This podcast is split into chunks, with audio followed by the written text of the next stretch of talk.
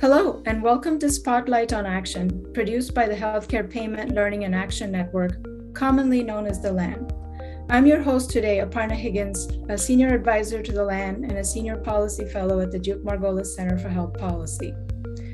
The LAN Spotlight on Action highlights LAN members' work on the ground to affect positive change in our healthcare system through alternative payment models, also known as APMs.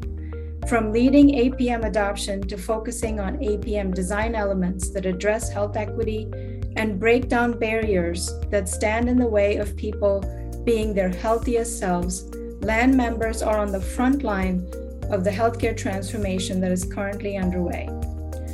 We are very fortunate to have Frederick Isasi with us today. Mr. Isasi is the Executive Director of Families USA, one of the nation's leading nonpartisan nonprofit healthcare advocacy organizations. The mission of Families USA is to ensure that all people receive high quality, affordable, consumer centered care. He's a national thought leader and subject matter expert on the social issues and solutions related to driving value and equity into healthcare and providing high quality coverage, drawing on decades of experience in the healthcare industry, public policy, and law. He previously founded Family USA's National Center for Coverage Innovation to help state and federal policymakers and consumer leaders develop and implement pragmatic, nonpartisan approaches to expand and improve healthcare coverage. He also founded and still directs his organization's Center on Health Equity Action for System Transformation, the only national entity exclusively dedicated to developing and advancing patient centered health system transformation policies designed to reduce racial, ethnic, and geographic inequities. Frederick, I'm very pleased to welcome you to this conversation today. Thank you so much, Pern. It's a true joy to be here. Well, I wanted to start us off today by um, focusing on um, three of the four focus areas or pillars, as you call it, and as, as described on your website. And specifically, the, uh, the three of them are healthcare value, healthcare equity, and consumer experience. So I was hoping you could elaborate further on each of these areas, including you know, why you selected these areas as your areas of focus, um, but also what specific goals you seek to achieve. Terrific question. Thanks so much, Aparna. So, uh, as you mentioned, Families USA, we've been around for over 40 years, and our mission really is to ensure the very best health and healthcare are equally accessible and affordable to every living soul in our country. And uh, these are three of the key pillars that we work in. So the first, um, as you mentioned, was is healthcare value. And for us, at the heart of what value is really about is first and foremost making sure that the healthcare system all of the resources that we have in this country directed towards health care really do result in improved health for all. Um, so it really is at its heart about reorienting the system all the way towards health, not just simply units of health care. Uh, and then making sure that in seeking care, uh, in, in trying to care of oneself, one's family, it really is affordable, that it's something that isn't uh, creating economic instability for families, um, that's allowing families to really thrive and live to their full potential in our society. When it comes to health equity, it's really acknowledgement that we have some very deep and pervasive inequities in our health, in our society, and in our healthcare system that have resulted in some pretty terrible outcomes um, for uh, different populations in the country, folks who live in rural America, um, but in particular for uh, communities of color. And um, so a lot of our work is focused on trying to surface what those inequities look like. You know, things like, for example, that in this country right now, um, the African American babies who are being born are twice as likely to die during childbirth uh, than their uh, their white counterparts. Right? That's this is a country that was really built on the premise of fairness.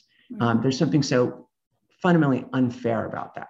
So uh, it's about surfacing those kinds of inequities and then developing solutions that really can drive the entire system uh, to allow for, the, for these populations to thrive um, alongside of their, uh, say, white or, um, or urban dwelling uh, counterparts. And then the last area you said, uh, you mentioned was consumer experience. That's really important to us. You know, we are at our heart, we are trying to bring forward the interests of all families in this country, and in particular, some of the most vulnerable. And what we've learned through our experiences, we are constantly working with policymakers, either you know in the U.S. Congress or uh, in the federal administration, and then we also do a lot of work in state capitals around the country uh, and with governors. And in all of that work, what we've learned is that um, some of these issues can become incredibly partisan, incredibly politi- politicized. There's nothing at all that can cut through all of that rhetoric, all of that partisanship better than the experiences of individuals and families trying to seek health, right? When those, when we can bring people forward and they can talk about, for example, um, you know, the, a history in their family of um, right now we know in this country that if you're African American, you're 50% uh, more likely to die prematurely from cardiovascular disease, right? Um, just another example of the kind of inequities we have in this country. And um, when somebody comes forward and actually tells that story, what it's like in their family to watch uh, the older folks in their family dying early, that cuts through a lot of the rhetoric, a lot of the partisanship, and really speaks to our values as a nation, where we really believe every single family, every person should have a shot at their best life possible. Great. Um, well, thank you for that great overview. Obviously, there's a lot of work that you're involved with. Um, so I want to, um, you know, sort of even zero in further on the health equity issue, and you gave some examples of the stark differences between communities of color and the white population, um, and mention some of the solutions you think that could help um, address that issue. So could you talk a little bit more about your um, Family USA's efforts to help advance health equity and reduce disparities in this country? You bet. So this is uh, one of our most important focus areas. Um, we're very, very busy. We've got a lot of work going on. You mentioned, um, you know, uh, myself along with really terrific staff at Families, uh, we created the National Center for Health Equity and Value. That is a really important effort. Uh, and it's one of the things I think that is uh, often most misunderstood about the value uh, effort. You know, we are we're true believers that um, this country, we're not suffering from a lack of resources. We're, su- we're, sac- we're suffering from a healthcare system that is responding to the wrong incentives, that um, not being given the tools that it needs economically to really uh, ensure that it can drive towards um, the health of its pa- uh, make sure that patients are healthy and families are healthy. And a lot of times when I'm in, when I'm in these conversations around value, folks will ask me, well, don't you think, for example, that if we're improving the quality of care for all people, that that's going to be really beneficial to some of the most vulnerable folks, and particularly uh, communities of color. And what I want to say there is, I've had a lot of experience in this, working with, say, um, in previous, uh, you know, lives, working with directly with health system executives or working with governors. And what's very uh, what's very evident to me is that a lot of the effort around value is about finding standard population of risk and de-escalating that risk um, and really creating better health outcomes for those folks and reducing the cost or the spend for those populations right that's kind of the, the overarching uh, philosophy on value reforms. The problem is that a lot of the populations we're talking about the most vulnerable folks out there they may not fit a standard population. They may have dimensions in their life that are very uh, different than a traditional middle class families, for example. And for that very reason, what I actually watched was a lot of leaders in the value space working pretty hard to figure out how to keep them out of their value efforts so that they didn't have to deal with that uncertainty and that variation. They wanted to create the most standardized population possible. Well, you know what that results in? It's it's not just that we aren't addressing the needs, we actually be making these disparities worse right? So the Health Equity and Value Center really stands for the notion that we have got to get extremely intentional about addressing health inequities and bring them into the center of the healthcare transformation enterprise and not just assume that things will get better just simply because we're making it better for everyone. Um, that's one example of, of, very deep work we have going on. We also have uh, a Health Equity and Values Academy where we bring together leaders from around the country, particularly leaders on the community level, um, to teach them about the opportunities in healthcare, learn from them about what's going on in their communities, and help empower them to change the policies in their either their communities or their states around healthcare value and equity. Uh, we also have a big effort going on around early childhood and addressing some of those fundamental early experiences, um, particular adverse childhood experiences, that there's a lot of research shows can really set a trajectory for um, for for a, a human being through their whole life. Uh, we have one project going on in, in the District of Columbia focused on uh, finding sustainable ways to pay for nurse family partnership, for example, to really give moms and babies and dads the support of a nurse family partner in those early years to really get their kids off to an early start. Those are just some of the examples of the deep work we're doing. Okay, great. Um, uh, that's actually really helpful in terms of some of the detail that you provide. And obviously, you're doing incredible work. You and your team, I should say, yeah, are doing absolutely. incredible work in this area. Um, I, I, guess the, as you know, the LAN recently established the Health Equity Advisory Team um, to help identify and prioritize opportunities to advance health equity through APMs, influence design principles, and inform LAN priorities and initiatives. Um, its goal is person-centered, so I think that aligns with, uh, you know, your own organization's um, mission. Uh, and uh, to leverage APMs, since you were talking about value, to help make needed care more accessible, drive better uh, patient outcomes and reduce disparities. Um, obviously, you've talked about a lot about your own work, um, and so would be interested to hear, you know, from you in terms of how you view the alignment between the work that Families USA is doing and and the LAN initiatives and goals. Well, I, I'm really proud of where the LAN has been going on this issue and how hard they're working towards raising both on the importance of APMs and the importance of addressing health equity. Um, I think it's really powerful work, and it's been a, it's been a real honor to be a part of it. Uh, I think a couple really important concepts. Um, first, I think that as we've talked about, um, the idea that LAN is trying to make health equity central in the transformational enterprise is really important for the very reasons we just talked about. Because if we don't, it's not just that we won't make them better, we're going to make them worse. Um, but the other thing, I think one of the things that's most exciting is at its foundation, some of the most bold uh, alternative payment models, APMs out there, are really about collecting the resources in a community, in a state, uh, that are provided for healthcare, right? And that could be through uh, federal Medicaid dollars, it could be through Medicare dollars, it could be uh, through private insurance, state employees, right? Collecting those resources, um, building a community table uh, which includes insurers, hospitals, physician groups, but it also includes social service agencies, housing supports. Uh, you, we've seen, for example, uh, mental health services, behavioral health services, all at that table, right? And they look at their data for that community. What's really going on here? What, where do we really see the opportunity and the real problems for, for achieving health in this country or in this community?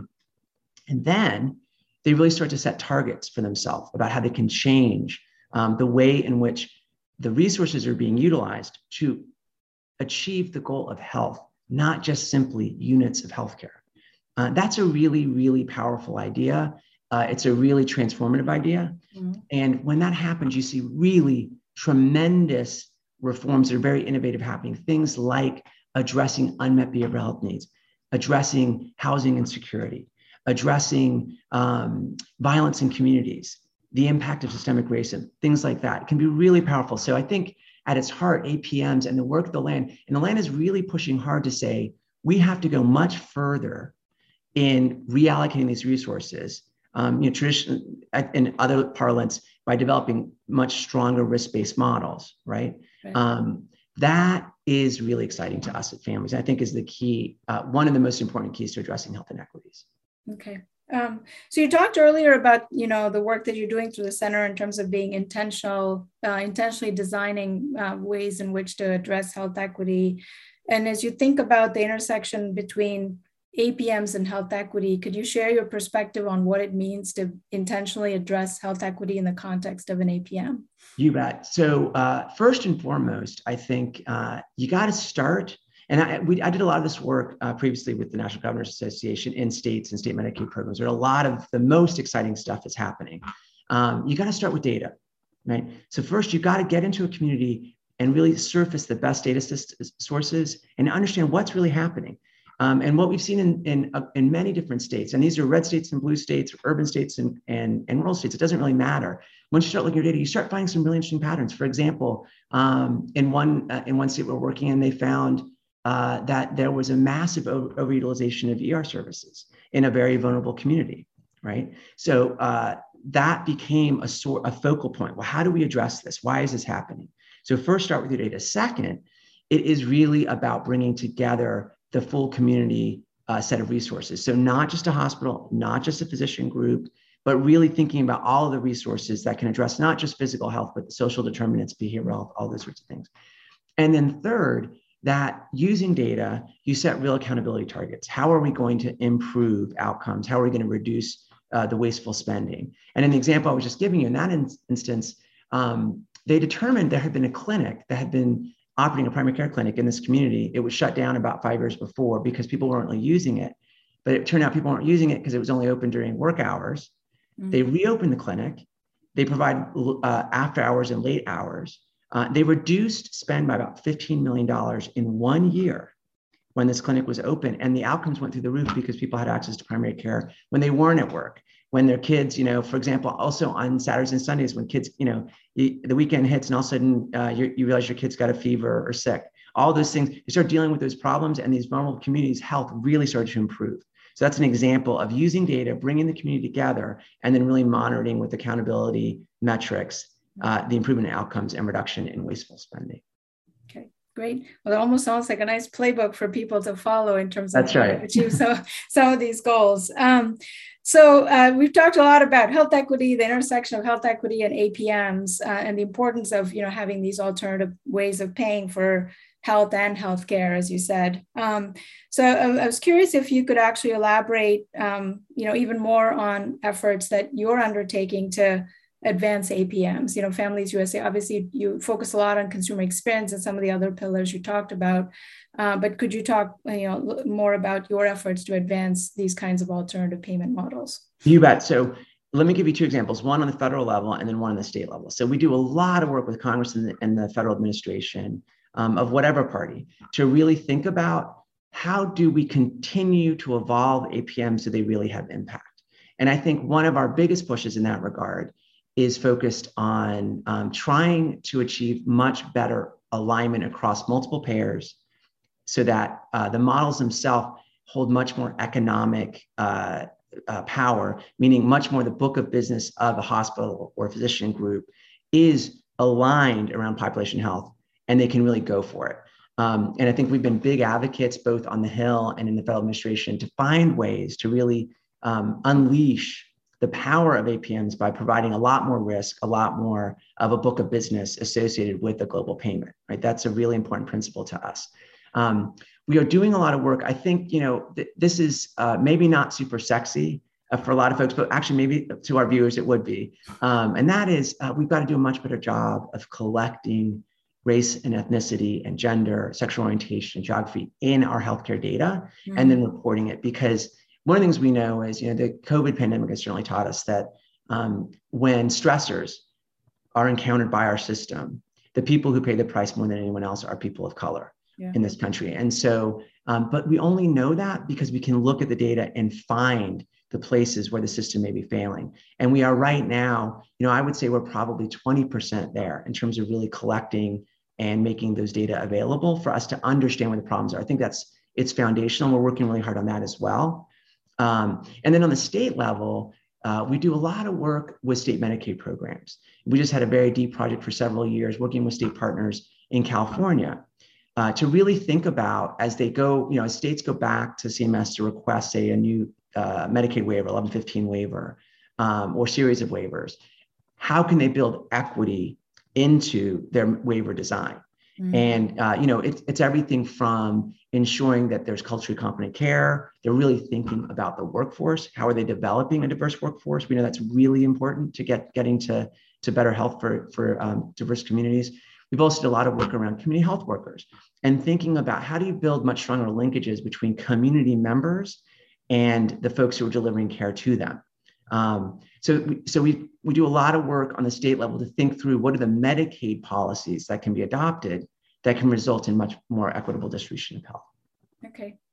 Um, so maybe building on the theme of connecting, you know, the uh, providers of care with the people that they're serving, uh, would be interested if you could talk more about um, how do we ensure going forward that as we design APMs, they truly embrace the con- consumer or the beneficiary we all talk a lot about person centered care, right? But how do we ensure that we're truly placing the beneficiary, the consumer at the center of design and, and meeting their needs. So we'd be yeah. interested in hearing your perspective on that.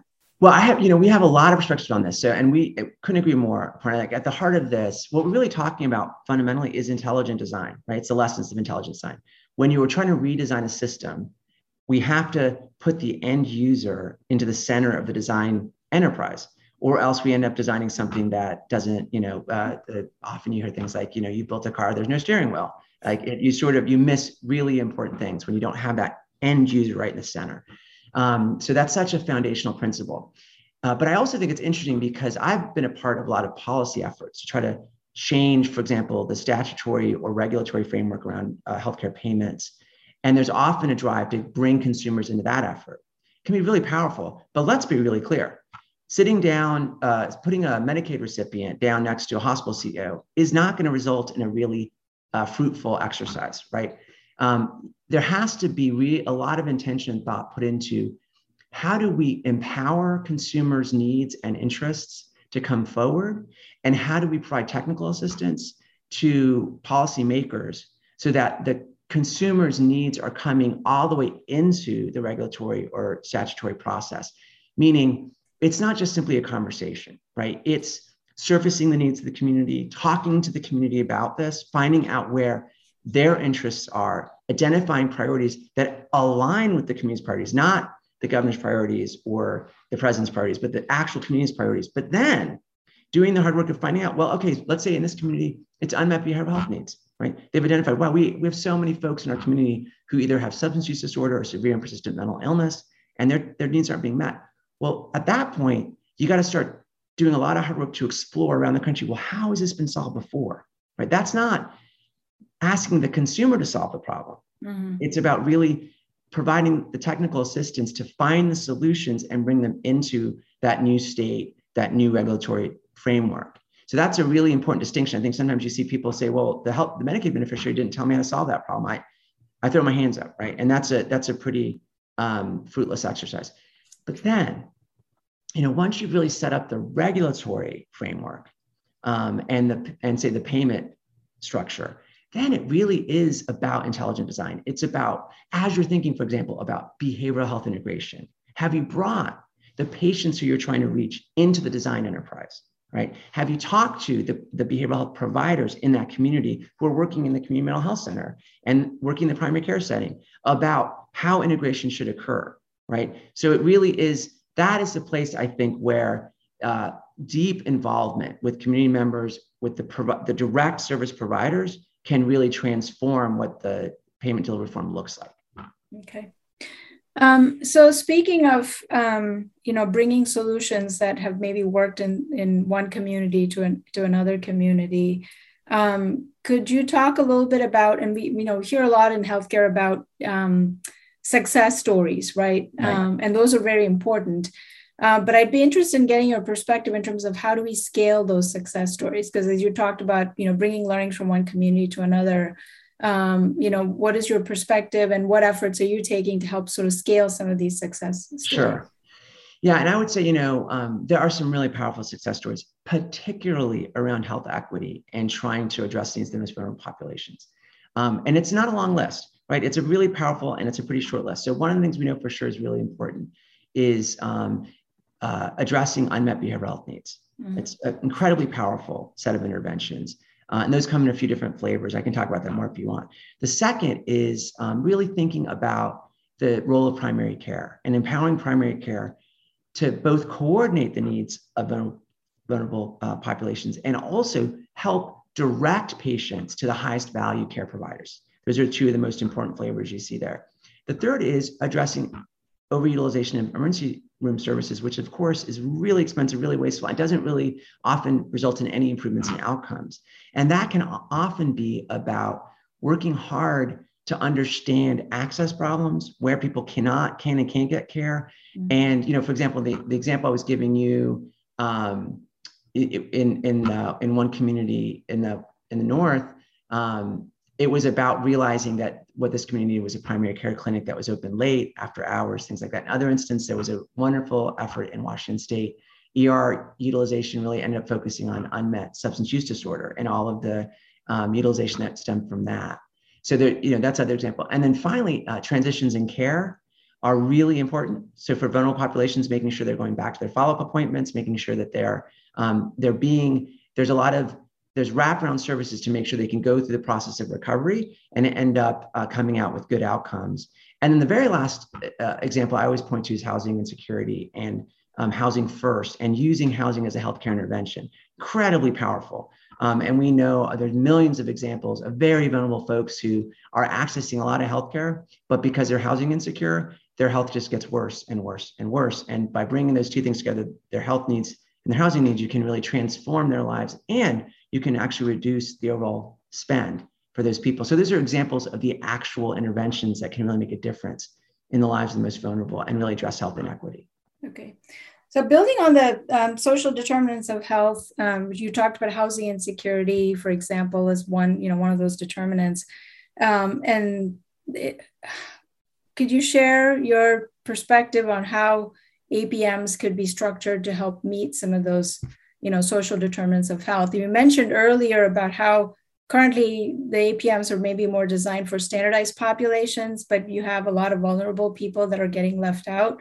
And these vulnerable people have you know social risk factors and, and have social determinants that need to be addressed. So um, could you share how apms could be more intentional in terms of you know melding health and social services together right absolutely and you know that's uh, i think you know going back to our earlier conversation that really is focused on allowing for the resources the dollars flowing into a community to become together um, and to be examined as uh, as sort of one resource available for the whole community. Um, one of the best models that I've seen of that is the Oregon Coordinated Care Organization model, a mm-hmm. CCO model, where um, literally the healthcare dollars flowing in for Medicaid are provided to this community table, right? Uh, both hospitals, providers, but all of the other social service agencies. And with data, they can figure out what are the social determinants that are being unmet. And then they can start allocating healthcare dollars towards those social determinants um, in a way that really truly they're measuring impact and can say, you know, we have reduced overall cost and our outcomes are, are, are getting better and better. So that fundamental model, the, the CCO accountable care, uh, accountable community model is really powerful. Um, I think the most important social determinant interventions that we're seeing are things that are aimed at unmet behavioral health needs. There's no question we have a crisis in this country. You know, we know, for example, that um, right now, if you're African American in this country, you're 50% less likely, and, and, and you have mental health illness, you're 50% less likely to get it than your white counterparts, right? It's an example of it's very hard for all people to get access to behavioral health in this country. But then when you're uh, African American, and, and if you're a person of color living in rural America, it's even worse, right? So um, unmet behavioral health needs are really, really important. Housing insecurity, really, really important. A lot of issues around substance use disorder that could uh, that we could do a lot better with. Um, and then I think that there's even deeper questions about environment, um, things like um, the impact of clean air and clear water, the impact of systemic racism and violence, and then going all the way, as we were talking about earlier, to the very first experiences of little children, of little babies as they're born, the world they come into, um, the amount of care they have in just the first couple of years can be transformative, right? So these are all examples of the ways in which if we can reallocate resources to address social determinants, we can really change the life trajectory um, of an individual. Great. Um, so we've talked about a lot of very important issues, and it's been great to hear your perspective. And, and uh, thank you for sharing a lot of your uh, learnings. Um, so as we look ahead in terms of the evolution of APMs, as you called it um, earlier, um, and as well as um, you know the importance of intentionally addressing health equity. Um, could you maybe uh, summarize some of the key learnings as you know policymakers and others are thinking about these issues, and payers and providers are thinking about these issues? Could you share some of the key learnings that would be important to keep in mind? As we look to advance APMs, but especially those that are intentional about uh, about addressing health equity. Sure. I'd say the first one is one I know that, that the LAN has been working on very hard, which is underneath all of this, what we have to recognize is that economic incentives drive the, the behavior of providers. There's no way around it. And we have to be really honest with ourselves about that. And I've worked a lot in uh, with hospital CEOs and, and CFOs and, and chief medical officers. And um, behind the curtain, no one's confused, right? Everybody knows that Uh, this is a volume game for high cost or high margin procedures, uh, and that's what we're going for, right? And so underneath all of this, the number one thing I would say is policymakers have got to understand that honestly, policymakers created the incentives inadvertently for fee for service sort of treadmill economics. And policymakers have got to unwind those uh, and really drive towards a model that aligns the financial interests of people with the providers they're serving. Because I would say right now that in many instances, providers are trying to do their best despite the way we pay them, right? We pay them one way and they're just working really hard to try to do what's right for their patients, even though they could be losing money by doing that. So it's a, we've got to align those two things. That's most important. And, and to get there, we have got to give providers a much larger percentage of their book of business focused on the APM. It's got to be 80% or more of their book of business in real risk-based payments. Mm-hmm. Because when you see, when, when you get into that kind of environment, you see unbelievable change. Um, and one of the things that really inspires me about that is when you talk to the individual providers in these health systems or physician groups in these uh, health centers, they are incredibly excited about this. And this is why they went into the practice of medicine. Um, they want to do what's right for their patients. They're tired of that treadmill of you know patient, patient, patient, pa- procedure, procedure, procedure. So there's a lot of within the community of providers. There's a huge, I think, um, ex- there's excitement and there's a lot of enthusiasm for this. That's one. Two, I would say that um, remember that as we talked about earlier, inequity will not be addressed by passively just improving the system for all. We really have to be intentional about equity and understand what are the interventions that are going to most affect the vulnerable communities of color that are being left behind right now. And the third thing I would say is, and to me, this is a really hopeful thing. Um, I have done this work in the most rural states, the most urban states, the bluest of states, and the reddest of states. And the truth is, so much of this work is really about reallocating resources to meet the needs of a community and to empower a community to come forward and um, identify and work on their needs. That is wildly popular in all of those different environments. You know, like we did this work in Wyoming, we did this work in California. It was wildly popular in both because at the end of the day, when you devolve to a community level, it resonates with people from all kinds of different perspectives. So I think there's also a real political future here. This could really happen because it isn't partisan. It isn't, you know, it isn't about um, you know, where your starting point if you're Democrat or Republican. It really is about I want my community's needs to be met which is a very, very powerful, very American kind of perspective. Well, Frederick, thank you so much for sharing your perspectives with us today. It has been extremely illuminating. I've learned a lot, and I'm sure our listeners will learn a lot too. And I've really enjoyed speaking with you. Thank you so much, Parna. It's been an honor to be here. And to you and to the LAN, thanks for all the hard work. To all the folks who are watching this, you guys are out there working really hard with a vision, and we at Families USA are there to support you. Thank you all for joining us. If you enjoyed this conversation, please keep checking the LAN website for more on our Spotlight on Action series that will highlight the work of our members. This and future spotlights will also be posted on our social media, so be sure to follow us on Twitter at payment underscore network and on LinkedIn by searching for Healthcare Payment Learning and Action Network.